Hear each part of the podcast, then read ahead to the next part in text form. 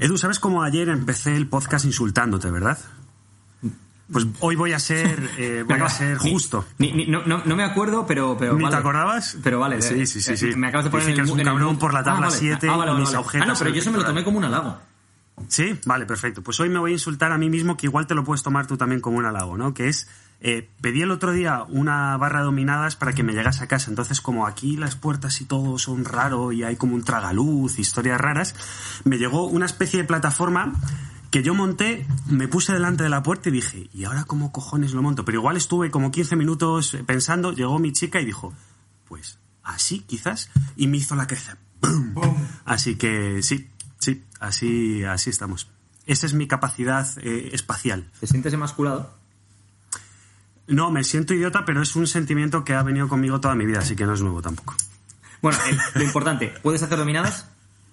Puedo hacer muchas dominadas, demasiadas, bueno, bueno, de hecho. muchas. bueno, Eso es relativo, eso habría que verlo. Lo más Eso habría que importante, ver. ¿estás haciendo dominadas? Uh, Oh, I cheated because I need. You couldn't make money any other way? Bullshit. Life is this. Who the fuck is that guy? I feel need, need. Muy buenas a todos, buenos días, buenas tardes, buenas noches, depende de dónde, cuándo y por qué nos estés escuchando. Estamos aquí en el podcast número 27 y tengo a mi vera enfrente digitalmente, como siempre, a Eduardo Berrecheguden. Edu, ¿qué tal? ¿Cómo estás? muy bien, tío. Aquí ando en Phuket con mi amigo Alberto, que se nos une hoy al podcast. Se nos une Alberto Álvarez, también conocido como Macro Wizard, toda una celebridad en, en redes sociales. Alberto, ¿qué tal? ¿Cómo estás? ¿Qué tal? Nada, nada de celebridades por aquí. Gracias por tenerme. Nada, eh, bueno, vamos a empezar con la clásica pregunta, pero antes voy a dar un poco de background. Bueno, aparte de, como decíamos con la coñita, Alberto es un de Macro Wizard, una celebridad en redes sociales con cientos de miles de Bueno, te seguidores. digo una cosa, a mí me ha decepcionado bastante, porque yo cuando vine aquí a Tailandia con él esperaba que nos hicieran una sponsorización de las proteínas aquí tailandesas o algo, pero ¿Nada? no, nada, no, no. Hemos, tenido que, ¿Nada? pa- hemos tenido que pagar por ellas, hasta el punto de que, eh, bueno, no sé si, el otro día subimos una historia, no sé si la viste, eh, cada vez que vamos al Family Mart nos llevamos 15 eh, eh, batidos de proteína estos pequeños, les dejamos sin proteína, macho. O sea, que al final los que sponsorizamos somos nosotros a, a la proteína A esta. ellos. Meiji se llama, ¿no? Meiji, japonesa además. Sí, sí, Sí. Olen. Bueno, pues eso, aparte de esos cientos de miles de seguidores, eh, tiene un libro con un éxito brutal, ya entraremos, y sobre todo, y yo creo que aquí es lo más importante, que ha ayudado a cientos de personas, miles de personas, y sigue haciéndolo cada día, con todo el contenido que sube, con sus libros, con sus planes de, de nutrición y con todo aquello que nos va a contar hoy. Así que, Alberto, bienvenido, eh, espero que te lo pases bien, porque nosotros nos lo queremos pasar muy bien y que, que nos cuentes muchas cosas. Y ahora sí, Edu, ¿por qué traemos a Macro... eh, por cierto, una pregunta, voy a copiar a Broncano. Alberto, ¿cómo prefieres que te llame? ¿Macro Wizard o Alberto? Alberto, 100%. ¿Alberto? Vale, perfecto, perfecto. Bueno, Edu, entonces, ¿por qué traemos a Alberto? Pues te lo va a explicar Alberto con una entradilla que le voy a dar yo. Y es que te va a explicar, y esto a algún le va a explotar la cabeza, y no sé si lo ha explicado antes, yo creo que sí, pero el real significado de macro wizard, y no es por los macros. Ostras. Sí, a ver. Pues, y esto viene de una parte de economía que odiaba cuando, cuando estudié administración de empresa y todo esto que lo dejé. Es macroeconomía, ¿no? Y ahí eh, me explotó la cabeza de, ah, hay una macroeconomía y una microeconomía. Y la macroeconomía envuelve a la micro, con lo cual significa que esto es más importante que lo otro. Que no significa que el otro no sea importante. Es que es más importante, más relevante. Oh, ok. Me empecé a pensar un poco el cómo englobar todo eso en mi vida. Y, y llegamos a esto, al macro wizard, que es lo realmente importante, ¿no? O, o centrémonos en las cosas importantes. Que he empezado por la nutrición, he empezado por el tema de macronutrientes y todo eso, pero va a ir escalando o voy escalándolo a mentalidad, como modificamos un poco nuestro comportamiento y todo esto, ¿no? En, la vida diaria, qué es lo realmente importante y cómo podemos afectarlo con microacciones. Eso es el juego de muñecas no rusas donde cada vez, en este caso es al revés, vamos en vez de deconstruir vamos construyendo por encima de eso, ¿no? Edu, ¿quieres eh, añadir algo al por qué lo traemos? Porque además es una historia fascinante que no os conocéis desde hace mucho tiempo y sin embargo estáis ahí compartiendo prácticamente habitación en Phuket. Pues mira, nos eh, conocemos desde diciembre, que nos presentó Pedro Vivar. Un saludo desde aquí a Pedro. Un grande Que Pedro. por cierto tiene un podcast muy bueno para los que escucháis podcast en castellano, Emotion Me. Y, y nos conocimos en diciembre y encajamos muy bien desde el principio. Y luego resulta que cuando surgió todo esto del coronavirus, eh, Alberto estaba en Japón, yo estaba en Indonesia, y nos pusimos a hablar porque estaba todo el tema muy complicado para volver. En España empezaban con la cuarentena, todas las medidas restrictivas y tal, ¿no? Y entonces eh, yo iba a ir a Bangkok, yo estaba en Indonesia, pero iba a ir a Bangkok. Y le dije a Alberto, tío, si estás teniendo problemas con cancelaciones de vuelos desde Japón, porque le cancelaban vuelos un día tras otro y tal, digo, hace una cosa, quedamos en Bangkok y en Bangkok revaluamos la situación, a ver si nos quedamos por Tailandia, si está más tranquila la cosa, o si ya nos volvemos a, a Europa. Y cuando coincidimos en Bangkok estuvimos viendo, en ese momento Tailandia estaba muy tranquilo, y dijimos, tío, pues es una oportunidad muy buena para irnos a Phuket, que es una zona de playa y tal, tranquila, eh, y bueno, pues dedicarnos a, a- a crear, ¿no? Es decir, como esta gente que hace como un retiro eh, rollo espiritual, nosotros lo hicimos como un retiro creativo. Bill Gates, para los que no lo sepan, una semana al año se va a un retiro él solo, se desconecta de todo el mundo y lo único que hace es llevarse libros. Y esto lo hace para desarrollar su creatividad y, y- y que tener ideas. En lugar de estar todo el día corriendo la carrera de las ratas, intenta que, vale, me salgo de todo esto, lo puedo ver desde fuera y cojo perspectiva. Entonces, Alberto y yo aquí lo que quisimos hacer es, vale, nos vamos ahí y, pues eso, mm, bouncing ideas, que compartimos ideas y tal, y de aquí surgió todo esto de, de esto de las muñecas rusas, de la pelota y la mermelada, de la teoría del iceberg, el bambú y la montaña, y un montón de teorías más hemos estado últimamente Alguien, alguien me ha comentado hoy y emails y tal que recibimos de... O sea, que podéis... mm, No podéis parar el cerebro, estáis jugando al FIFA, porque una de las analogías viene del FIFA, y estáis pensando en analogías sobre el FIFA. Sois unos, unos capullos literales de que no podéis apagar el cerebro, macho. Y me lo, me lo han comentado varias personas ya con el tema de, cómo eliges tu entorno y cómo creas situaciones para ponerte en, en- en- otras en movimiento, ¿no? En un dinamismo mental que a lo mejor no estás o en una sintonía mental que no estás si estuvieras en tu entorno normal. Es. Es que una cosa, una cosa guay que, que nos ha cuadrado Alberto y a mí es que tenemos muchas influencias similares, ¿no? De, escuchamos los mismos podcasts, eh, algunos de nuestros mentores reales, eh, bueno, reales digo, eh, personales o virtuales coinciden o son de la misma escuela, entonces, y luego cada uno tiene sus propias influencias. Entonces, claro, lo, lo bonito de eso, lo bueno de eso es que estamos en la misma sintonía, ¿no? Es como si yo quiero escuchar la radio, tengo que poner una sintonía en concreto, ¿no? O sea, los 40 Madrid es la 93.9. Si pongo la 104.3, escucho la máxima. Entonces, Alberto y yo estamos en la misma sintonía en los 40, pero eh, a lo mejor en su canción favorita y la mía no es la misma, algunas cambian, entonces, pues ahí es ese intercambio de ideas que cuadra porque sintonizamos la misma onda, pero tenemos una serie también de influencias y experiencias diferentes. Sí, además, eh, también, esto lo hemos hablado anteriormente, ¿no? Que las musas, eh, hablando de creatividad y de arte, no vienen, vale, me siento, te paras a sentar y venga, que llegue, ¿no? Llega hablando y mucha gente es lo que espera tanto en su día a día, en su trabajo, como pues creando, pintando, escribiendo o lo que quieran hacer.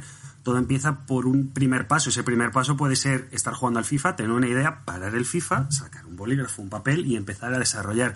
No tiene por qué haber eh, un momento en el que no, ahora es el momento de pensar, no, ahora es el momento de descansar. Se puede mezclar las dos cosas, ¿no? Me gusta esa analogía que has hecho ahí y esa aclaración porque es como estar sentado en el sofá esperando que te entren las ganas de entrenar, ¿no? Es decir, Exacto. no va a pasar. No, no. O te mueves y das un paso y das paso, o ves un escalón y te puedes hacer flexiones, o no te va a apetecer de entrenar.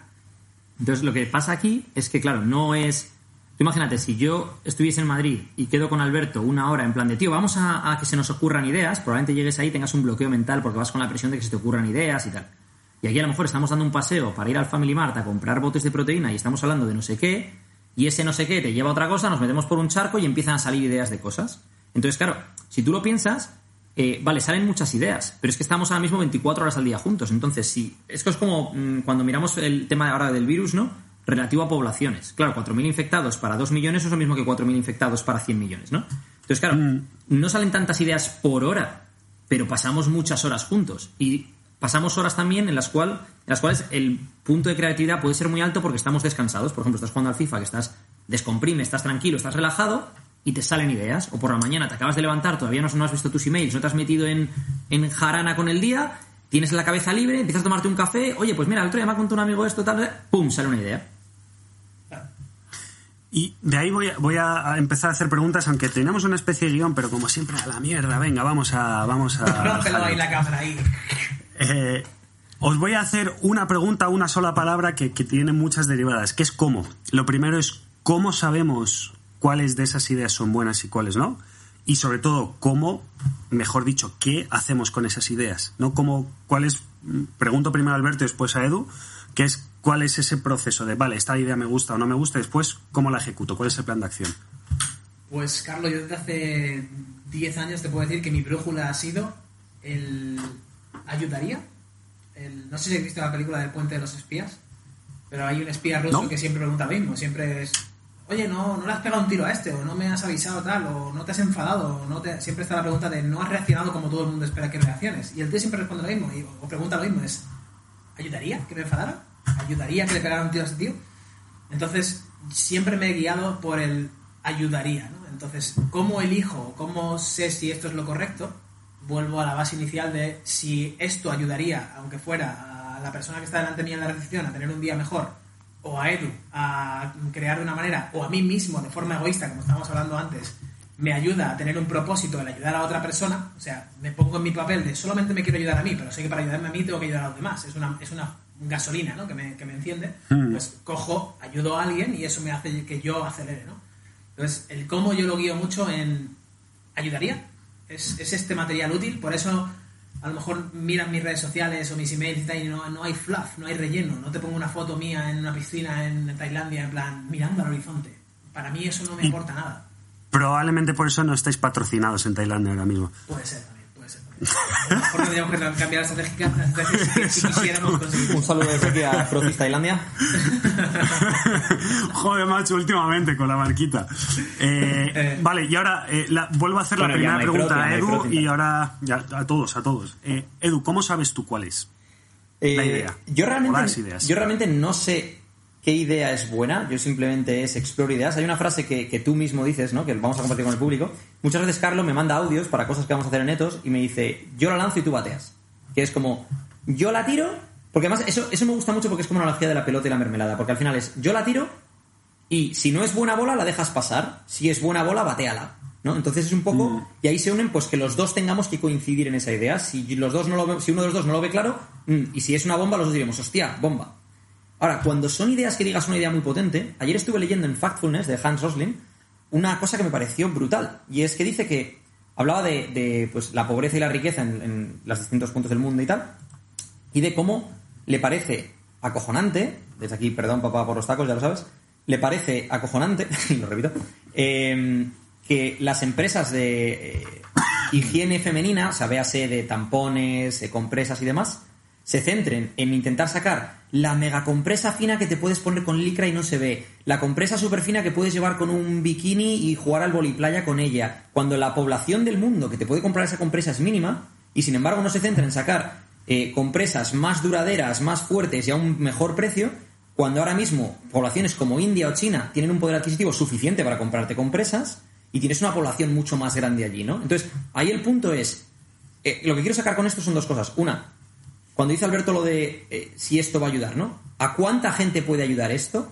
¿Y realmente va a generar un cambio? Es decir, que tú puedas llevar una compresa con licra, ¿a cuánta gente le va a ayudar? ¿Y realmente te va a ayudar mucho?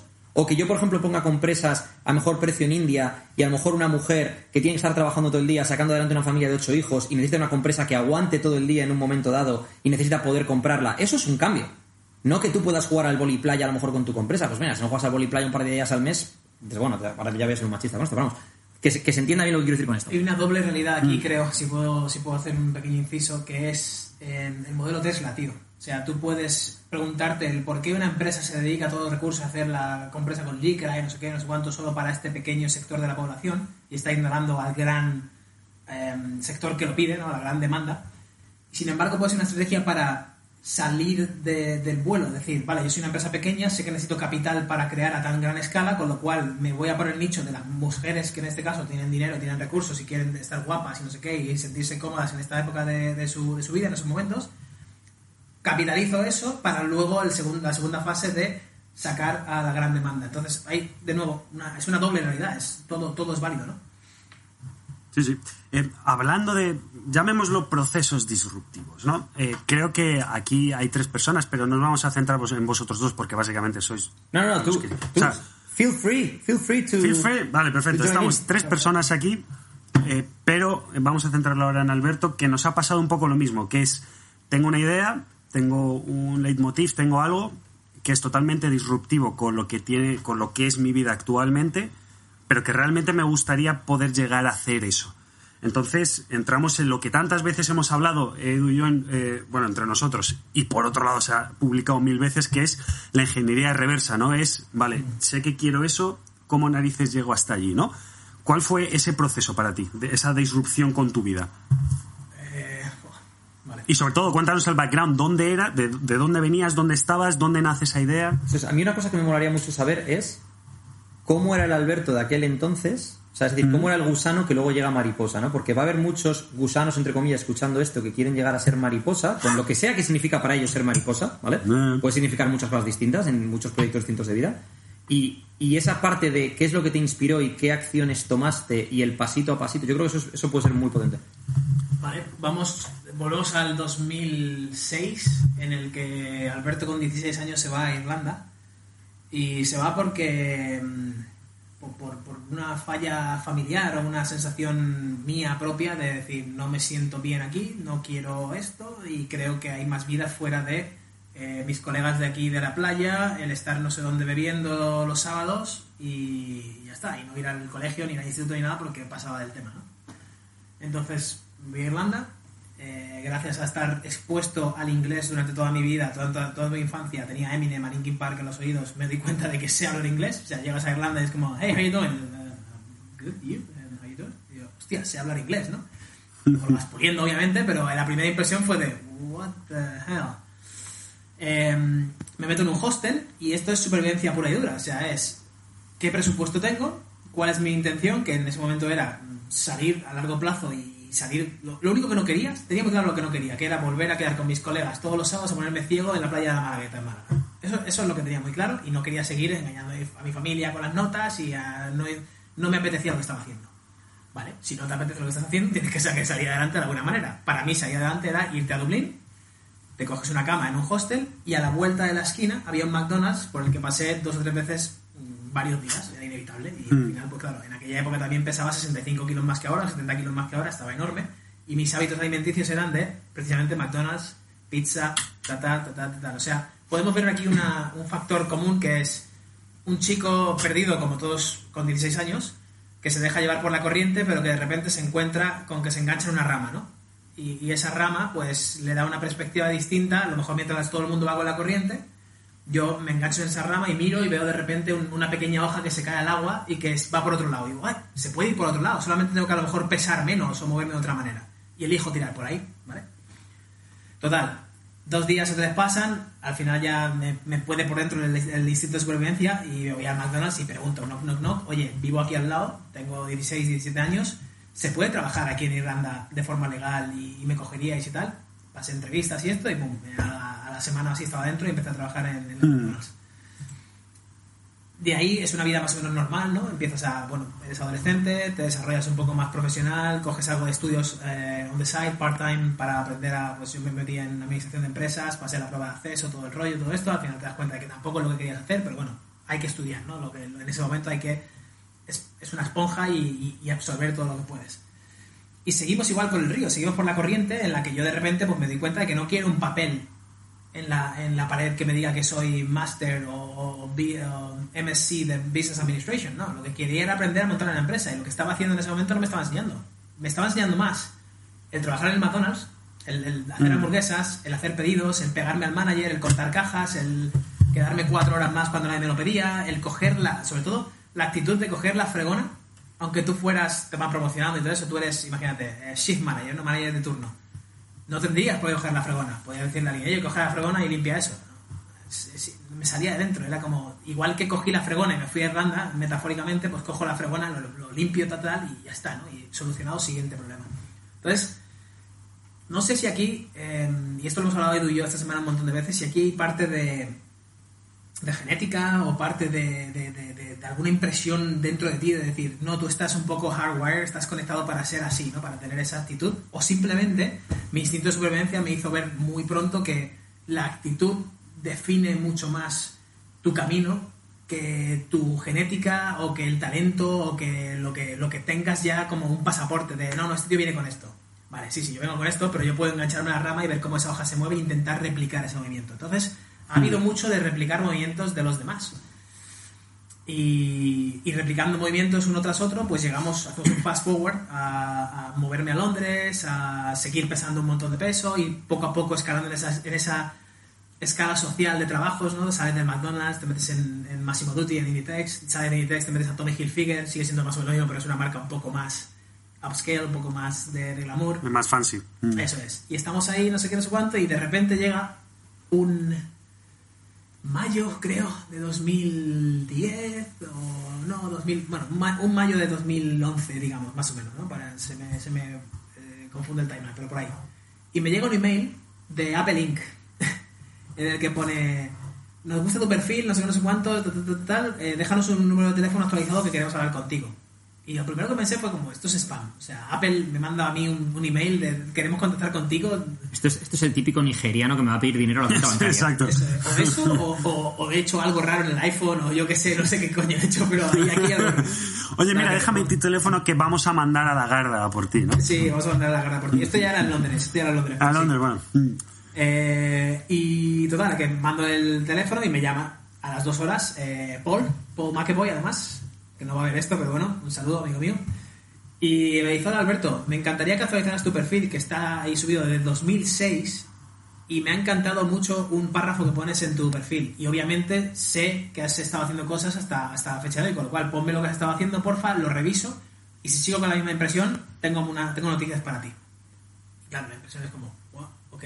En algún momento en el 2006, en un cibercafé de estos que estaba yo, después de estar trabajando o lo que sea, que iba al cibercafé a seguir investigando por mi cuenta, solté el currículum en, en Apple sin saberlo. Y, o sin yo acordarme.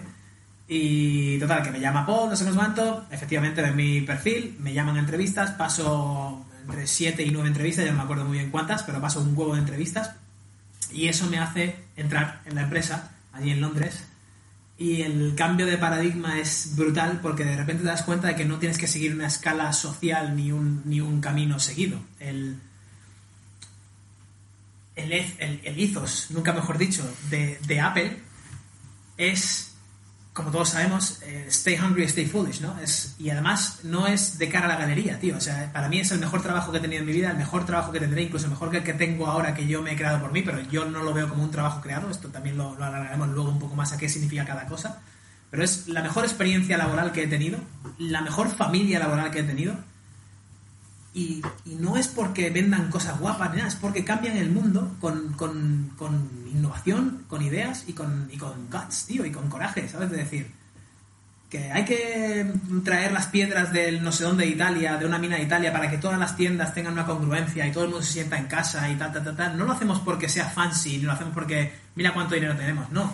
Te lo explican, llegas y dicen, no, mira, es que esta línea que está aquí en la tienda, si de aquí hasta el fondo no está perfectamente recta, significa que nosotros no cuidamos los detalles.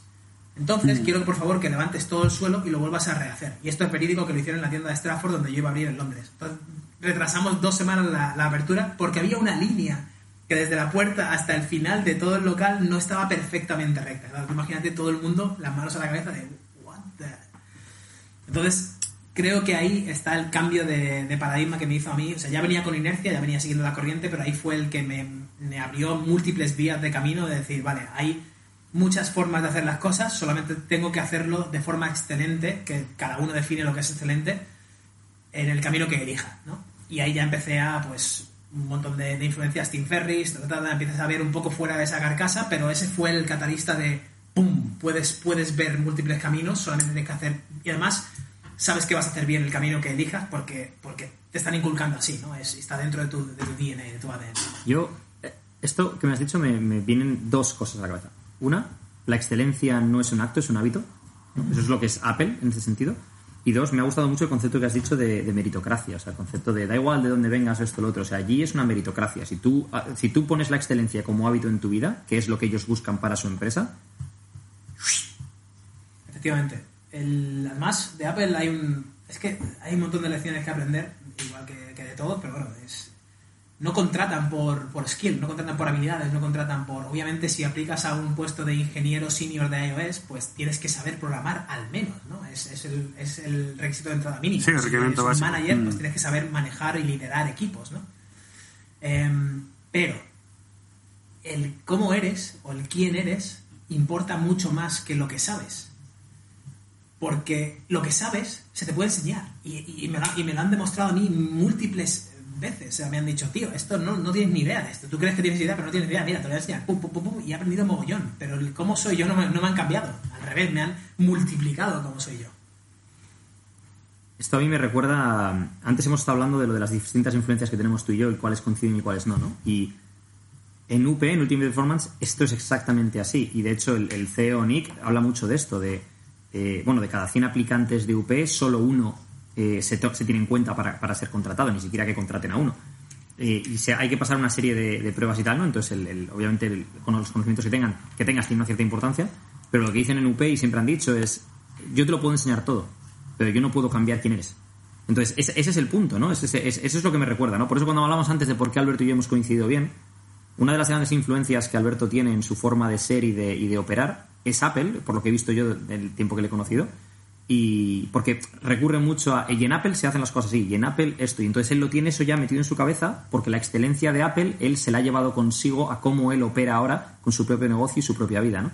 Y a mí eso me recuerda mucho cuando yo digo, en UP se hace esto así, en UP esto es tal, porque es ese mismo concepto de llevarte el orgullo de, de la marca de Apple o de UP en el pecho, que luego ya lo haces tuyo, ¿no? Ahora ya es el orgullo de llevar MacroWizard en el pecho, o el orgullo de yo soy Alberto Álvarez, ¿no? Entonces, mm, Alberto Álvarez opera de esta manera, tengo una responsabilidad para conmigo mismo y con la gente que confía en mí para actuar de determinada manera, ¿no? Efectivamente. Es una. Es un badge, es una etiqueta, un- es un escudo. Es un escudo, eso es. Un escudo de un equipo que representas y al final estás representando a ti mismo. Estás tu marca personal, pero no es representas en plan voy a cambiar como soy 100% para aparentar algo, ¿no? Es soy así y voy a intentar encontrar la tribu con la que yo cuadro así.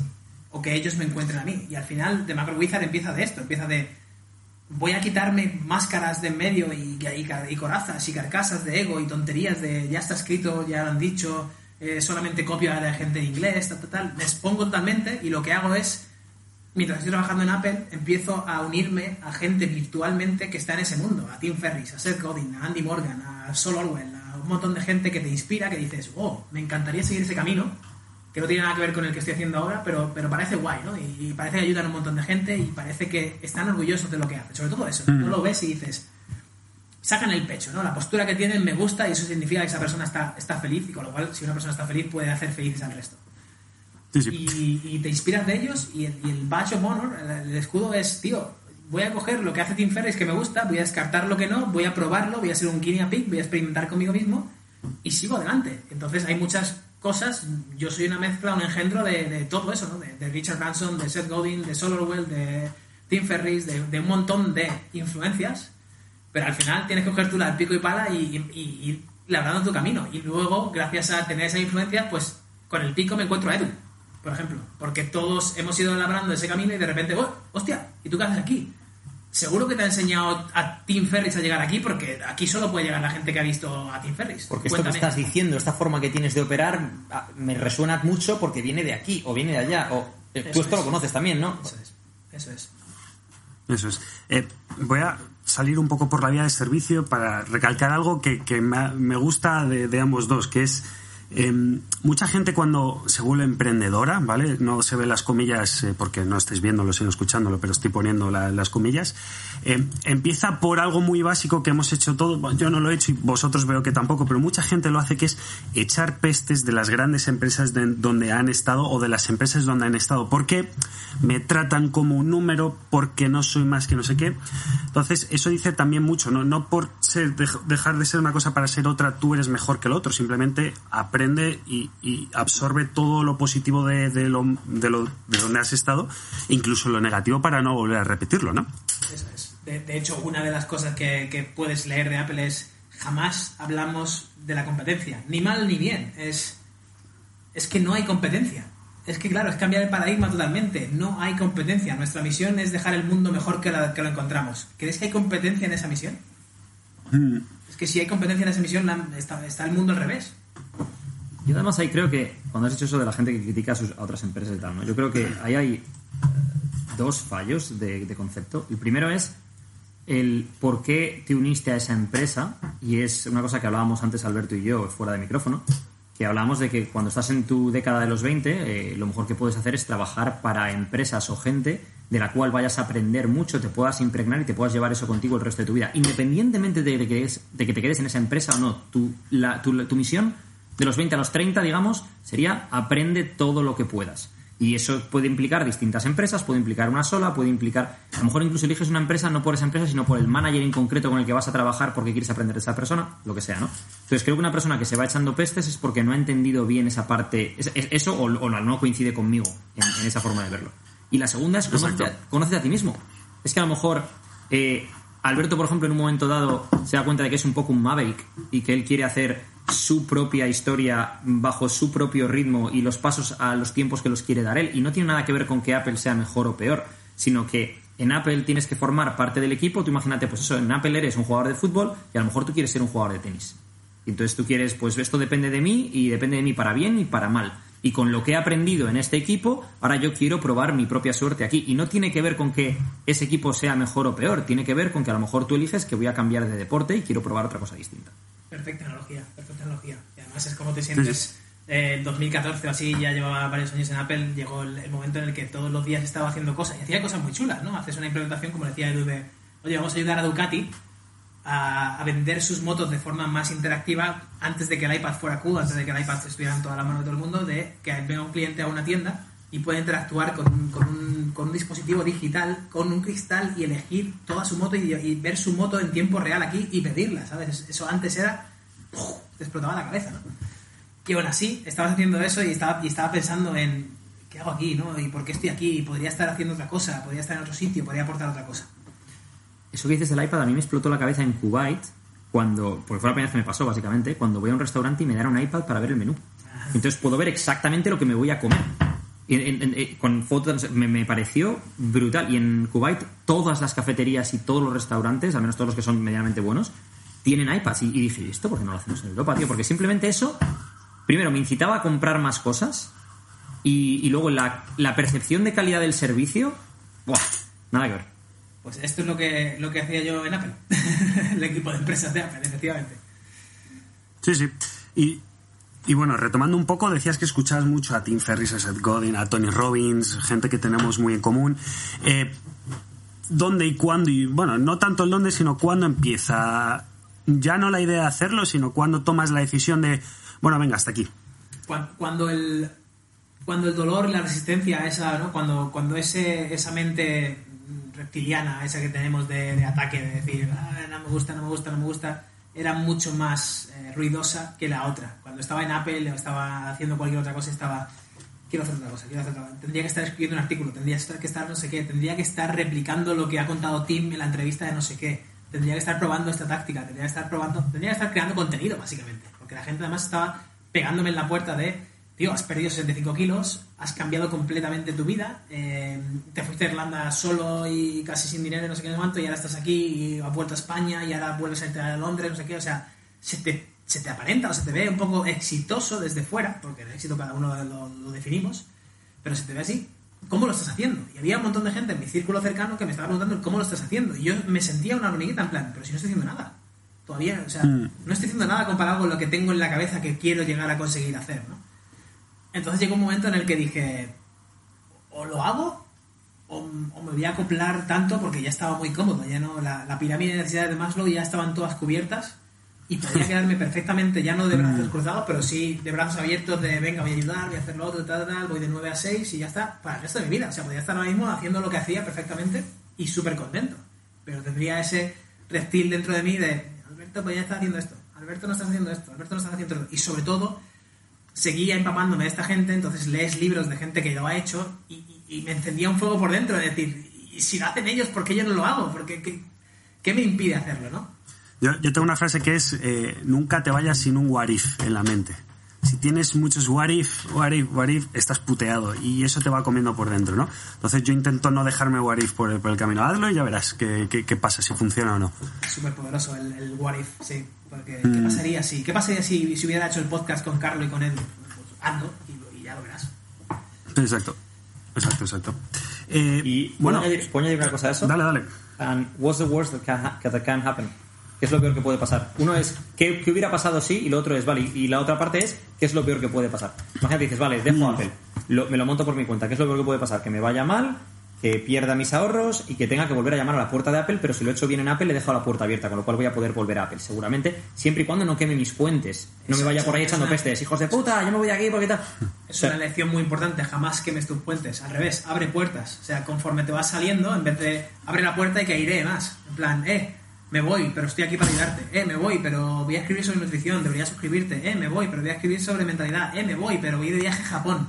Tú estás en Japón. Mm, Vamos a let's hang out, vamos a pasar un tiempo juntos, ¿sabes? Y eso es abrir puertas, en plan, me voy, pero tienes mi puerta abierta siempre.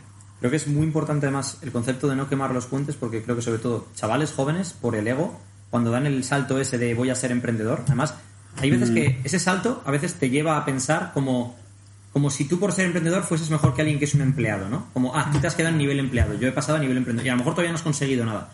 Yo creo que hay muchos chavales hoy en día que están muy cegados por eh, cosas que ven en redes sociales no tanto eh, redes sociales hispanas como como inglesas no por ejemplo eh, Gary Vee para mí ha sido una gran inspiración pero eh, hay chavales que a lo mejor no entienden el, el mensaje de Gary Vee lo sacan de contexto. El mensaje de Gary Vee no es todos podéis ser Gary Vee. El mensaje de Gary Vee es self-awareness primero, conócete a ti mismo, mira a ver qué es lo que quieres y para qué es para lo que vales y a partir de ahí, pues tío, vete a por ello, pero sé consciente primero de eso, ¿no? Y creo que hay muchos chavales que cuando ven a lo mejor uno de los vídeos de Gary Vee sin entrar a fondo en sus libros o sin entrar a fondo en más allá de su mensaje, lo que oyen es eh, si no te gustan los lunes, tu vida está rota, entonces tienes que hacer algo al respecto. Y dicen, joder, a mí no me gustan mis lunes, a tomar por culo todo. Mi jefe eres un gilipollas, me voy de aquí. Y dicen, eh, eh, eh, para, para, para, para, para, para. Mira, aquí, aquí me encanta ese concepto porque hay, hay dos cosas que me encantaría contar. Uno, aprendí muy pronto, y me, y me alegro de haberlo aprendido, que para decir todos a la mierda, fuck you, necesitas tener un fuck you money.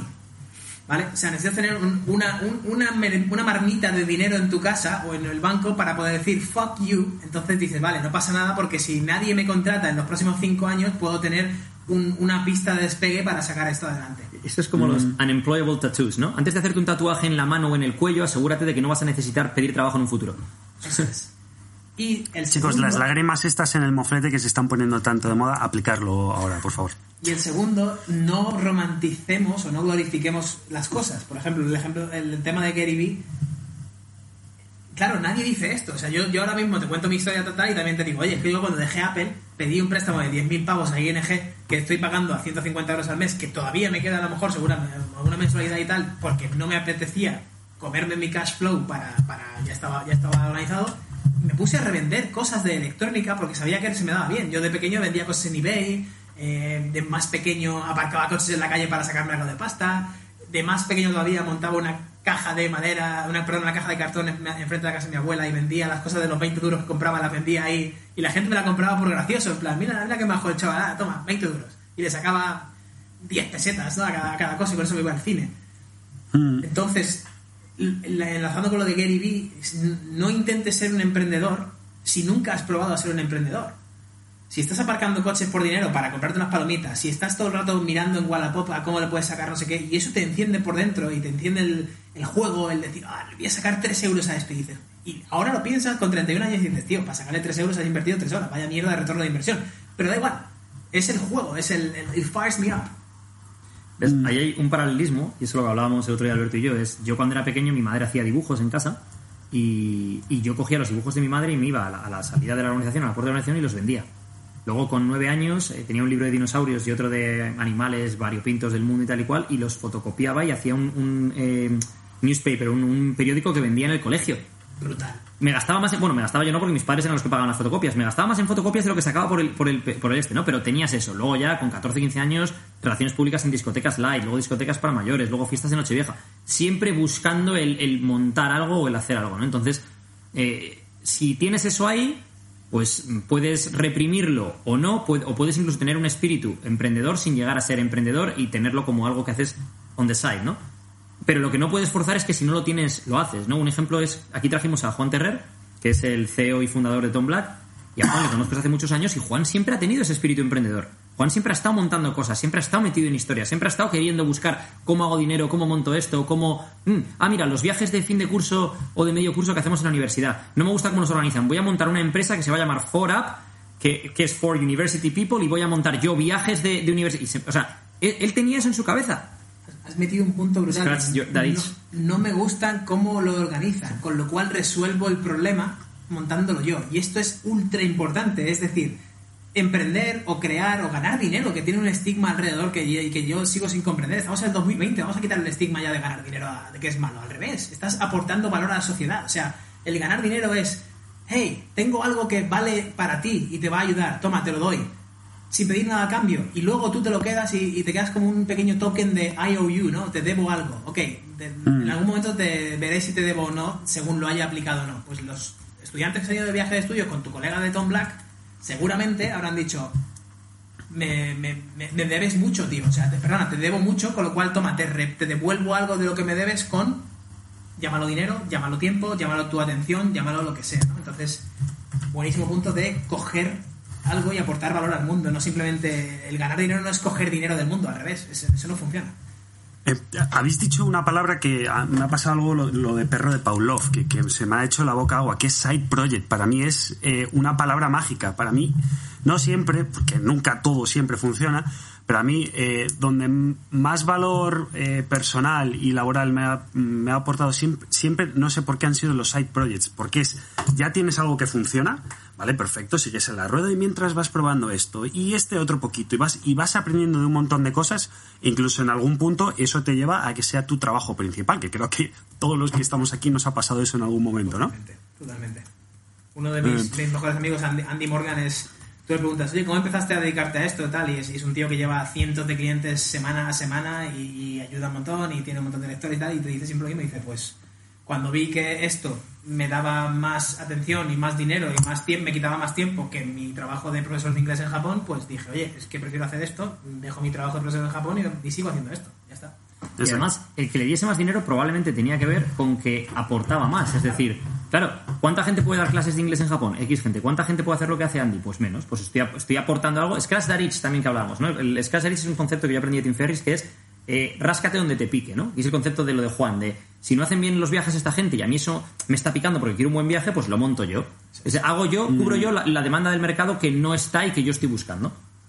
Y además es un win-win situation. Es decir, eh, ayudas aportando y te aportan ayudándote a ti económicamente. Es decir, no somos como Walter White, no ganamos dinero vendiendo crack, metadona o, o éxtasis o lo que sea, sino que se ap- tú aportas a la sociedad y la sociedad te da de vuelta en forma de dinero. Exacto. O sea, Que, bueno, el- el- a veces está guay los abrazos y a veces están guay el dinero. O sea, las dos cosas son Pero válidas, ¿no? y es que además esto va de la mano, ¿no? Es decir, si Alberto, por ejemplo, gana dinero vendiendo un libro que le enseña a la gente a cocinar para que coman mejor, de forma más saludable, disfruten más de la comida y aprendan a eh, comer de una forma que para ellos es sostenible y que además sea saludable, por cierto, desde aquí, ya, ya que lo digo, pues un mago en la cocina para el que quiera buscarlo. Eh, qu- quiere decir que cuanto más dinero gane Alberto es porque más libros ha vendido. Cuantos más libros ha vendido, a más gente ha ayudado. Es un win-win, lo mires por donde lo mires. Y bueno, ya que nos hemos metido en, en pomada, eh, ya sabemos de dónde viene Macro Wizard, el nombre, la persona, el emprendedor, la empresa más o menos, y aquí es donde me quiero meter. ¿Qué hace Macro Wizard ahora? Es decir, eh, si alguien no te conoce, ¿qué, qué eres Macro Wizard? Y sobre todo, algo muy interesante, ¿a dónde vas? Porque al principio has empezado con empecé siendo esto, después cambié esto y ahora lo que estoy haciendo es querer hacer esto. Bueno, pues cuéntanos qué haces y hacia dónde va. Me gusta además esa pregunta porque la trayectoria importa mucho más que, que el... Que- exacto. Eh, o sea, perdón, ¿qué es? Sino el hacia dónde va. Em, ¿Qué hago? Simplificar cosas complejas del, del día a día que me han ayudado a mí. Mira, te voy a poner la analogía de esta mañana que hemos hablado con Edu. Yo he subido una montaña con una mochila y, y he, ido, he ido perdiendo cosas y perdiendo cosas y, y teniendo heridas durante la subida y tal, tal. He llegado arriba, he analizado lo que he hecho, he visto la vista desde arriba y he vuelto a bajar. Y al volver a bajar me encuentro con gente que está intentando subir la misma montaña, con lo cual empiezo a coger manos de la gente. Vente conmigo, vente conmigo, vente conmigo, vente conmigo, vente conmigo. Vente conmigo que te voy a enseñar que aquí hay un agujero que no debes pisar. Vente conmigo que voy a enseñar... Pero ojo, no te voy a decir no pises el agujero, no te voy a dar la dieta, no te voy a dar el ejemplo, no, no, no, te voy a decir, ahí hay un agujero. Si lo pisas y quieres aprender cómo, cómo duele al pisarlo, allá tú. Pero yo te digo que hay un agujero. Ya está, ¿vale? Y entonces me, me encanta hacer eso de voy llevando a la gente por la montaña de hacia arriba. ¿Qué pasa? Que al hacer eso, y aquí viene la trayectoria, me está dando propósito a mí. Mi propósito es ayudar a la gente a subir la montaña para yo desarrollarme más como persona, abrir el campo de visión, saber sobre qué tengo que escribir, sobre qué tengo que grabar, con qué personas me tengo que rodear, eh, de quién me tengo que empapar o no, o a quién tengo que sacar de mis, por ejemplo, no veo las noticias, no veo televisión, esto no es porque yo haya nacido así, es porque poco a poco vas viendo cómo vas ayudando a subir a la gente por la montaña y dices, vale, aquí las noticias no aportan nada, las noticias solo aportan distracción, estás mirando un lago y yo quiero subir la montaña, no quiero ir al lago a relajarme, quiero subir la montaña, ¿qué haces mirando al lago? ¿Sabes? Entonces, me, eso es Macrowizard, es, he subido una montaña, he bajado y ahora te quiero enseñar lo que yo he aprendido durante el camino de toda la gente de la que he aprendido para que tú puedas replicarlo si quieres. Entonces, el, ejemplo de esto para la gente que a lo mejor no entienda bien todo, todo esto, ¿no? El ejemplo de esto es, Alberto, a un determinado momento de su vida, pierde 65 kilos y durante ese proceso de pérdida de 65 kilos aprende los hábitos nutricionales, los hábitos de ejercicio, la disciplina necesaria, cómo llevarlo a cabo, pum, pum, pum, pum, pum. Eso es subir la montaña. Luego Alberto baja y dice, ah, mira, que tú quieres mm, perder 65 o 10 o 15 o 20.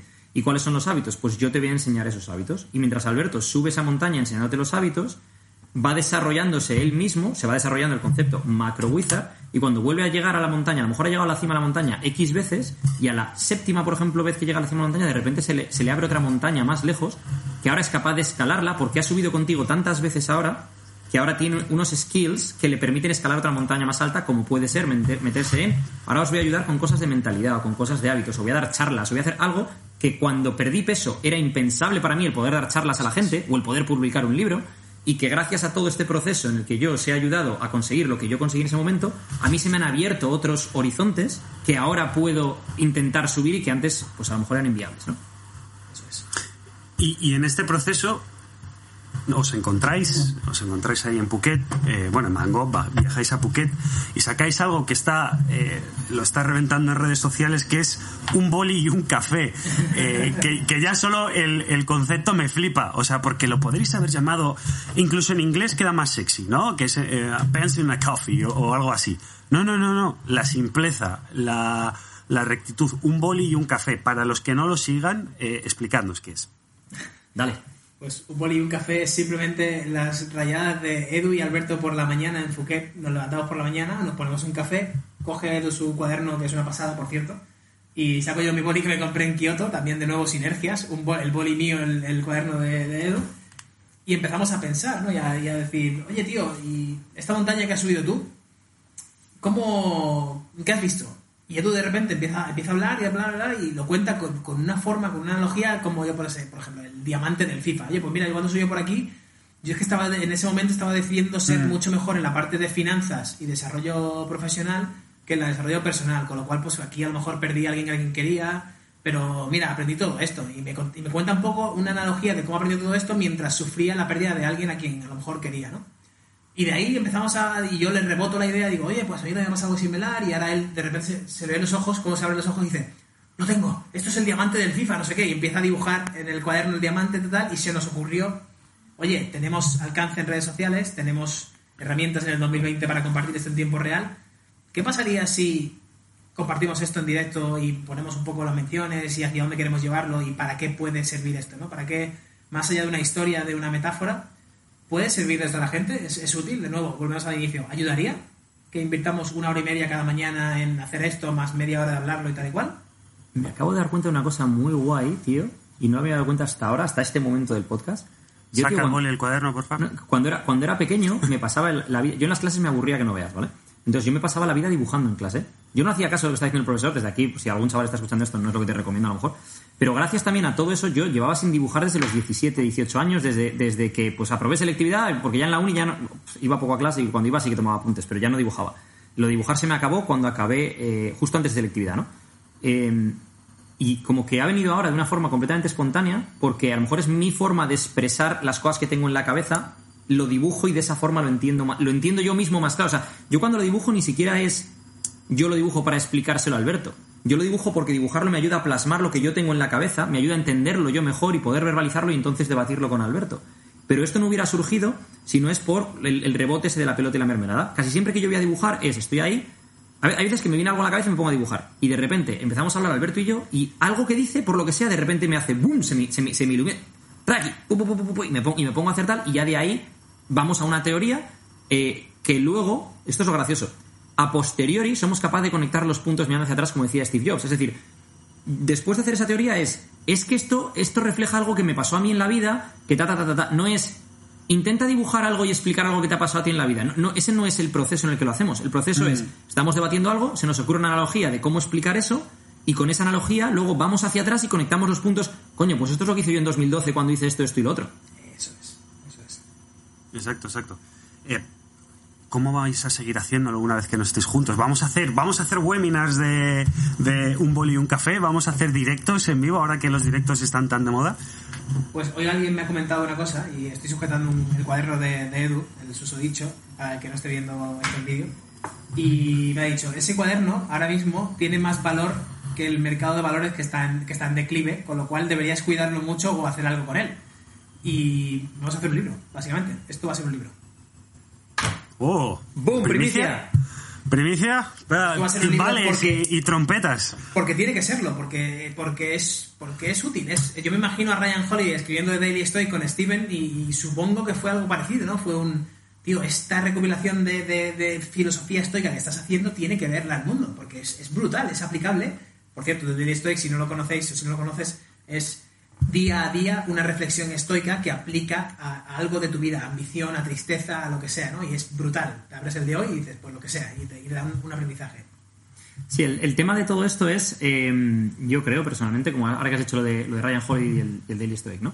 Esto es, tío, this shit is good. O sea, esta mierda es buena, esta mierda la gente, tiene que llegar a la gente, ¿no? Es ese punto además de, eh, joder, si a mí alguien me hubiera dicho esto, esto lo hemos hablado Alberto y yo, si a mí alguien me hubiera dicho esto cuando yo estaba perdido y yo no sabía lo que iba a hacer con mi vida y yo a lo mejor en un momento dado los estudios no se me estaban dando bien y la carrera no era lo que yo esperaba de esa carrera y no sabía lo que hacer en la vida y alguien me hubiera mm, facilitado, vale, lo de las muñecas rusas, lo del diamante y tal y de repente, mírate a ti mismo en el espejo, examina qué es lo que quieres, examina para qué es para lo que vales, mira a la gente que ya lo ha conseguido, cómo haces ingeniería reversa o inversa para llegar a ese punto. Si a mí alguien me hubiera dado esa hoja de ruta, entre comillas, o ni siquiera hoja de ruta, los ejercicios para yo diseñar mi hoja de ruta, a lo mejor hubiera llegado a esto antes, pero ya no es solo eso. Es que yo tuve la suerte, y esto es lo mismo que le ha pasado a Alberto, de caer en el libro de Tim Ferris, en su podcast. Tim Ferris para mí ha sido una de las mayores influencias, en Gary Vee, en, la gente que va al podcast de Joe Rogan. Joe Rogan lo que es brutal es... Joe Rogan es un gran conector de gente, trae a gente muy buena a su podcast, que en este caso en España Pedro Vivar hace eso muy bien. Pedro Vivar conecta muy bien personas y trae gente muy potente, ¿no? Entonces, si yo no hubiera caído, no sé si por azar, en esa gente, yo no estaría viviendo la vida que estoy viviendo ahora, ni haciendo lo que quiero hacer, ni tampoco conocería a Alberto. Y me imagino que para Alberto sería lo mismo. Lo que yo quiero personalmente es darle la oportunidad a alguien de poder hacer lo que quiera con su vida dentro de lo que sus posibilidades sean y quitar ese concepto de azar, entre comillas, de el azar de que caigas en que te caiga un Tim Ferris. Toma, aquí te lo pongo, pum. Eso es, eso es. Mira, y la pregunta real aquí es, ¿realmente quieres que te toque la lotería? Es, es el, o sea, el libro, el concepto del libro es, ¿realmente Pero quieres no que sueltes te la bomba todavía, no sueltes la bomba. Es que eso es parte de bomba del libro. Lo dejamos ahí, sin explicar el por qué decimos eso. Pero es el, claro, No, es- metemos pitido, concepto- tapamos. Es el concepto global, es un... No, tío, no, no busques... Como, no sé de quién es esa frase, pero la esperanza no es una estrategia, tío. La esperanza no es una estrategia, la esperanza es esperanza. Pero no es una estrategia. Mm. No, sí, vamos a esperar a que se recupere. No, tío, ¿qué podemos hacer para que se recupere? No, vamos a esperar a ver si vuela un vuelo a Madrid y no estamos aquí encerrados. Pues o pagas el vuelo y lo fletas tú o no va a pasar por mucho que esperes. Entonces la esperanza no es que es un poco lo que, lo que hizo Richard Branson, ya lo hemos hablado antes en el podcast, ¿no? Que dijo, ostras, pero espérate, voy a fletar, ¿y por qué? ¿Por qué no empezamos avión, por ahí? Voy a empezar a... Sí, sí, sí, qué loco. pero, pero es que al final, los locos son, son los que cambian el mundo. Al final ese es el tema. El que se atreve a hacer algo, por ejemplo, esto del libro, pues podrá salir mejor o podrá salir peor, pero what if?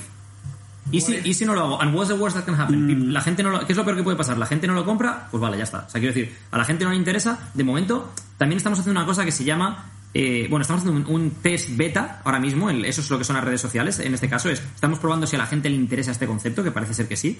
El webinario es un segundo test beta, a la gente le interesa esto más o no. Y luego lo siguiente sería sacar un producto mínimo viable, ¿no? Es decir, vale, y ahora se saca un pequeño producto a un pequeño precio, ¿pondrías dinero para comprarlo? Es decir, ya no te interesa gratis viéndolo en mis historias. Si tienes que poner un poco de dinero, te interesaría. Y si ese, y si ese test funciona, ya. Y si es eso te funciona, y luego podemos recopilar feedback de esa gente que ha dicho que sí. para mejorarlo. Y, la, y siguiente pregunta es, ¿te ha ayudado lo que he compartido? ¿Crees que tu dinero ha merecido la pena por lo que estás recibiendo y lo que y tal? Si no, ¿qué cambiarías? Si sí, ¿por qué vale la pena? Y ahora coges, lo refinas del todo y haces el boom final ¿no? de- del libro.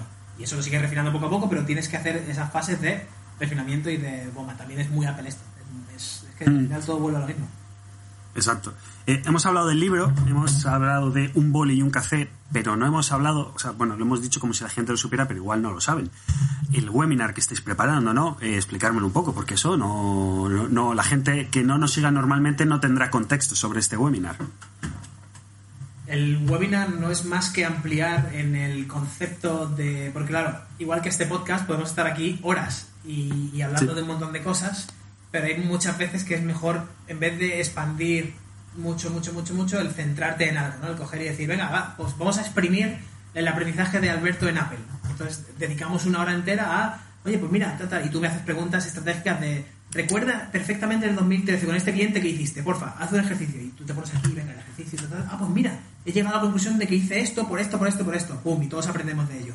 El webinar es eso, vamos a hacer un webinar en el que vamos a coger un concepto y lo vamos a exprimir a fondo durante una hora de decir, venga, ¿por qué la metáfora de las cartas del póker de Edu tiene validez, tiene utilidad y cómo puede tener utilidad para diversas personas en el mundo, porque somos distintos todos, y qué pueden hacer ellos o qué, qué acción le podemos dar para que también lo puedan replicar en su casa.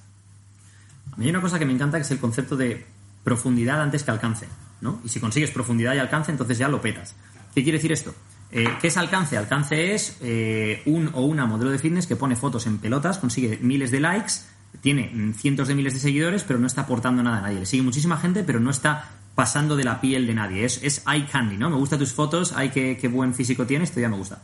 Y profundidad es cada cosa que pongo te está aportando y te está ayudando a ser mejor persona. Entonces, lo idóneo es intentar buscar las dos cosas, ¿no? Y entonces, eh, el concepto del webinar es exactamente lo que dice Alberto, es primero profundidad. Y si esa profundidad cala, entonces intentaremos tener esa profundidad con alcance. Pero lo que vamos a intentar es profundizar en uno de los tópicos que hemos debatido en las stories para que la gente que vea ese webinar ese día se vaya con un montón de ventanas abiertas. En lugar de con lo que hemos hecho hasta ahora, yo creo que a la gente le abre la mente, pero eh, no le das la. Es, sí, es muy difuso, no, no le das un punto práctico. Se queda como en. ¡Oh, vaya bomba! Y palmadita en la espalda. ¡Hoy qué bien lo que habéis hecho, chicos! Y ya está. Vale, muy bien, pero yo lo que te quiero dar es algo aplicable. Que tú escuches esto y digas, vale, ¿y ahora qué hago en mi vida con esto? ¿Cómo esto me ayuda a cambiar mi vida? Que también lo vemos, o sea, ves a gente que te menciona y coge el cuaderno y se ha escrito perfectamente lo que creo que quiero, lo que realmente quiero, lo que tengo que hacer para ello. Y dices, vale, este tío lo ha pillado y está tomando pasos, ¿no? Eso es, pero el, tema ahí es eh, cómo hacerlo para que... Porque hay gente que lo pilla de forma proactiva. De forma proactiva yo voy a coger un cuaderno y voy a apuntar esto. Como el otro día puse una frase y la frase decía algo así como eh, los hábitos que adquieres para conseguir tus objetivos son más importantes que esos objetivos, ¿no? Que es lo que hablábamos de lo que Alberto aprendió subiendo a la montaña es más importante que el llegar a la cima de la montaña. Porque eso es lo que le ha hecho a él como persona. Eso es lo que ha sido el cambio de Alberto 2010, Alberto 2012, Alberto 2014 a Alberto 2020. Entonces, y eso es lo que él puede transmitir a otra gente. Eso es lo que él le puede decir a otra gente. Mira, ¿qué es, qué es lo que hablabas? El concepto de la lotería que ha dicho Alberto, sin entrar en, en esto, es: si Alberto a alguien le hubiera puesto en la cima de la montaña, él no podría bajar y enseñarte cómo subir, porque alguien le ha puesto ahí. Lo que importa es que él puede bajar y decirte: mira, así es como se sube. Exacto, exacto. Pues si lo escucháis, empieza a escuchar de fondo, sí, ya la tenemos aquí, la sintonía de cierre, un clásico ya. Eh, hay muchísimas lecturas que sacar de este podcast, eh, pero quiero hacer una última pregunta a Alberto, ya que, bueno, seguro que te volvemos a tener aquí, pero ¿tú crees que este podcast ayudará? Ayudará, ayudará mucho. Habría que profundizar en alguna de las cosas, pero ayudará mucho. sí. Sí, sí, es que si nos poníamos a profundizar en cualquiera de esos temas, estamos aquí dos o tres horas más, entonces ya... A mí, ¿sabes lo que me gustaría hacer si Alberto le apetece? O sea, este podcast ha sido como para nuestra audiencia una introducción a quién es Alberto. Y luego me gustaría eh, en otro momento eh, traerle a lo mejor en diversas ocasiones para hacer una disección de cómo hizo Alberto esto o que nos cuente, o sea, en lugar de decir, vale, yo fui a Irlanda, el McDonald's, luego de allí pues fui a Londres, Inditex, eh, Tommy Hilfiger, tal, en lugar de eso es, vale, ahora volvemos a Alberto 2010. Mm, ¿Cómo Alberto pasó de 0 a 1? Ahora ya estamos en 15. ¿Cómo pasaste de 0 a 1? Luego, a lo mejor, ¿cómo pasaste de 1 a 2? Es decir, vamos a profundizar en la mentalidad que tenía Alberto en ese momento, las influencias que tuvo, qué libros leíste, cómo te cambió este libro. ¿Cómo- Eso es algo que nos puede llevar otra hora en sí misma, el diseccionar solo dos años de tu vida, a lo mejor en ese sentido. Pero que eso creo que puede ayudar a establecer una especie de hoja de ruta para la gente que le haya interesado, pues oye, gente que nos deje un comentario de, oye tío, pues me ha flipado el podcast con Alberto, eh, eh, increíble lo que ha hecho, me encantaría pues que me abrieseis las ventanas de, vale, o sea, me habéis mencionado Tim Ferriss, me habéis mencionado a Seth Godin, vale, pero ¿qué has aprendido de Tim Ferriss? ¿Qué has aprendido de Seth Godin, no? ¿Qué herramientas, qué herramientas usas en tu día a día y qué herramientas has descartado también durante el camino? Perfecto, pues eh, chicos, Alberto, de Macro Wizard, Alberto sobre todo, muchas gracias por haber venido. Bueno, evidentemente vas a volver más adelante, así que te esperamos, pero muchas gracias por haber estado en este podcast. Edu, eh, viajas en breve, ¿no? Me has comentado. Pues sí, macho, Alberto y yo nos eh, eh, salimos, uy, iba a decir huimos, salimos de Tailandia el viernes porque cierran el aeropuerto dentro de poco el de Phuket y no sabemos cuándo van a volver a abrir, hay muchísima incertidumbre aquí, así que hemos eh, adelantado nuestra salida del país una semana y volamos en, en tres días, esto no sé cuándo lo escucharéis la gente, esto lo hemos grabado el martes, ¿qué es? ¿31? 31 de marzo. Y sí. eso es. Yo me imagino que esto estará ya disponible mañana, miércoles 1 y si no el jueves 2. Pero sí, volamos el, el viernes, eh, vuelve a casa, vuelve. Y, y más, básicamente el, el motivo fundamental, y esto es algo que creo que podríamos tocar en otro podcast que es muy interesante, es el motivo fundamental por el que volvemos yo creo que es, es por sacar chatarra de la cabeza. Cuando estás aquí con mucha incertidumbre, no eres capaz de centrar tu foco donde tiene que estar porque tienes mucha chatarra en la cabeza. ¿Qué pasa si tengo un aeropuerto? ¿Qué pasa si deja de haber vuelos? Eh, ¿Cómo va a estar pasando mi familia si no me ve? ¿Cómo va a estar mi novia? ¿Cómo va a estar? Y entonces no te deja no solo disfrutar del momento, sino poner tu energía donde tienes que ponerla y tu foco donde tienes que ponerlo e intentar ser productivo y crear más. ¿no? Así que nada, el próximo podcast ya por fin lo hacemos en la misma zona horaria, que siempre está bien. bueno, chicos, un placer haberos tenido, haber estado aquí, que nos ha... Madre mía, que me lío en, la última frase del podcast, tiene, tiene poco sentido esto. Por haber estado aquí con nosotros escuchándonos, nos vemos en el siguiente, como siempre os digo, por favor, compartirlo, likearlo, comentarlo, hacerlo llegar a todas las personas que creéis que puede ser útil, porque ha sido un podcast muy, muy útil. Hasta luego, nos vemos en la siguiente. Hasta luego.